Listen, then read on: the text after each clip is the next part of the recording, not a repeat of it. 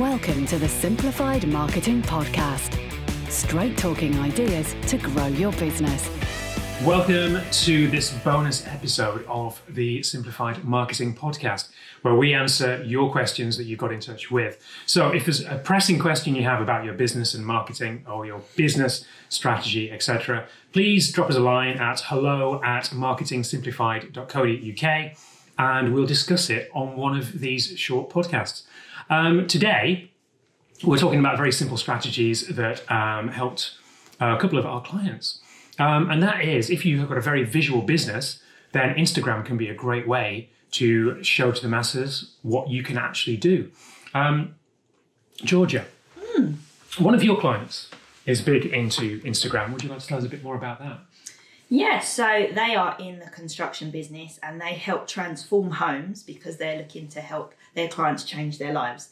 Now, in terms of the trades world, anything where you end up with a finished product, so whether you are a builder, a carpenter, something that can be visually beautiful, Instagram's fantastic for that. Um, I always say before anyone jumps into any social platform, you want to make sure that your ideal client is on that platform. For example, um, my construction client has very um, high end clients that are maybe the age of 40 plus. So I'd never tell him to waste his time and energy on Snapchat, for example, because it's a waste of time and investment. You should put it where the ideal clients are. So that's the first thing.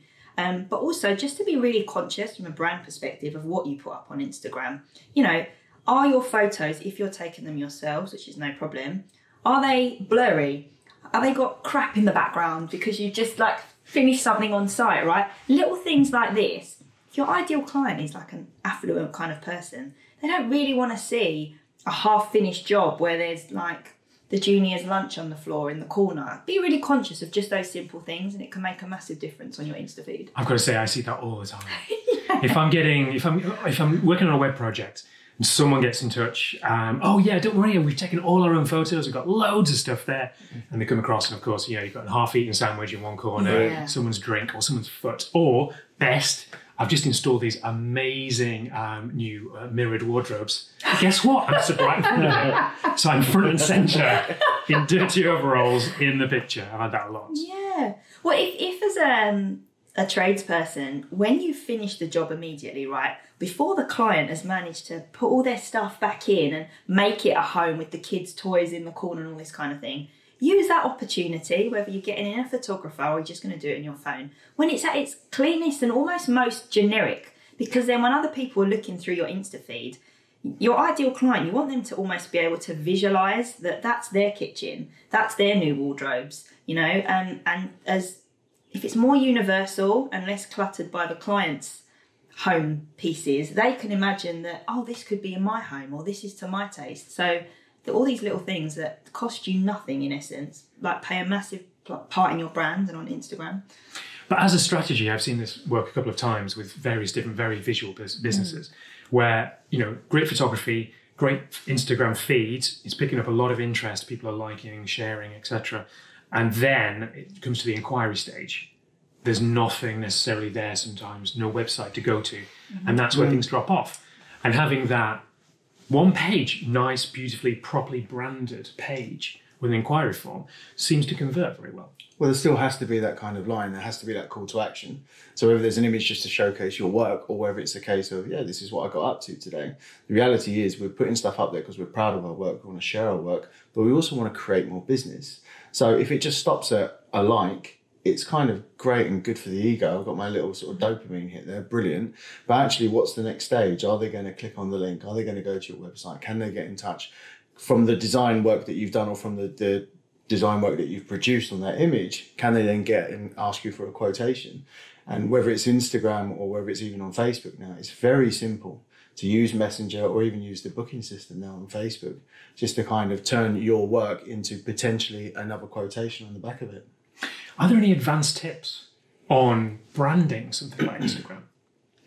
Well, first of all, make sure your logo is the cover photo because if you think of it from a Google perspective, right, when you're trying to find um, a carpenter in Enfield and you type that in and then you get the list that all pops up. When people are searching for you on social, and this works for Facebook too, you you start typing in builder Enfield and you get this long list. And if someone has been recommended a company or they've they've they've seen these vans or this orange van, I keep seeing them in the neighbourhood. I'm building company ABC something, and they're going on to search for you. If you've got a photo as the profile image, you're suddenly being lost in in that whole list of other ABC builders that may exist. So it's really difficult for the person to then locate you. So always use your logo and your brand because you want to create brand awareness first of all as well. And just be really conscious of who your ideal clients are and everything you're going to put up on your pages, photos, graphics, or otherwise. Would my ideal client buy into this? Would they be impressed if they, they saw this? And if there is a kind of, oh, I'm not quite sure, just don't put it on. Like social is brilliant because it's the unpolished version of a first stage of website in a way, where website should be much more polished in your shop front per se.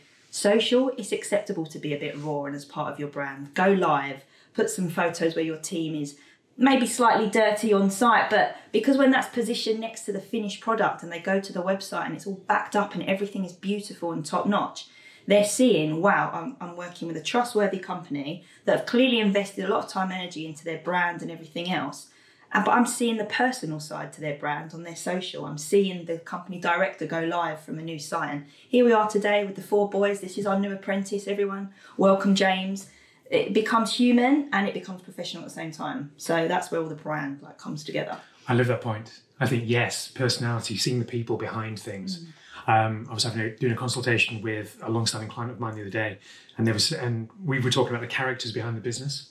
So you know, this guy Adrian has been here installing the Wi-Fi systems for this entire block of flats for the last twelve years. You can depend on him. He's going to be here, putting that person front and center. Yeah, people make the mistake and they just think, oh, brand is the logo, but it's not. It's brand is so much more. You don't even need your design. It's the way you answer the phone. It's the way you speak on camera. It's how clean your uniform is, and all that can all be implemented on your Instagram page as well as your website. The way you get out of your van, the, the way you hand over a quote mm. form and say, yeah, I'll call you today, and you do what you say you're going to do. It's all part of your brand. Values, people, values. All about the values and core values for sure. Well, thank you very much for watching to this uh, bonus episode. Don't don't forget, you can get involved. Just fire off your question to hello at marketingsimplified.co.uk and we'll try and answer it next time. But for now, thanks for watching. Don't forget to subscribe and write a review on iTunes. That's all for this time. But don't worry, we'll be back with more soon. Stay tuned for new episodes at marketingsimplified.co.uk.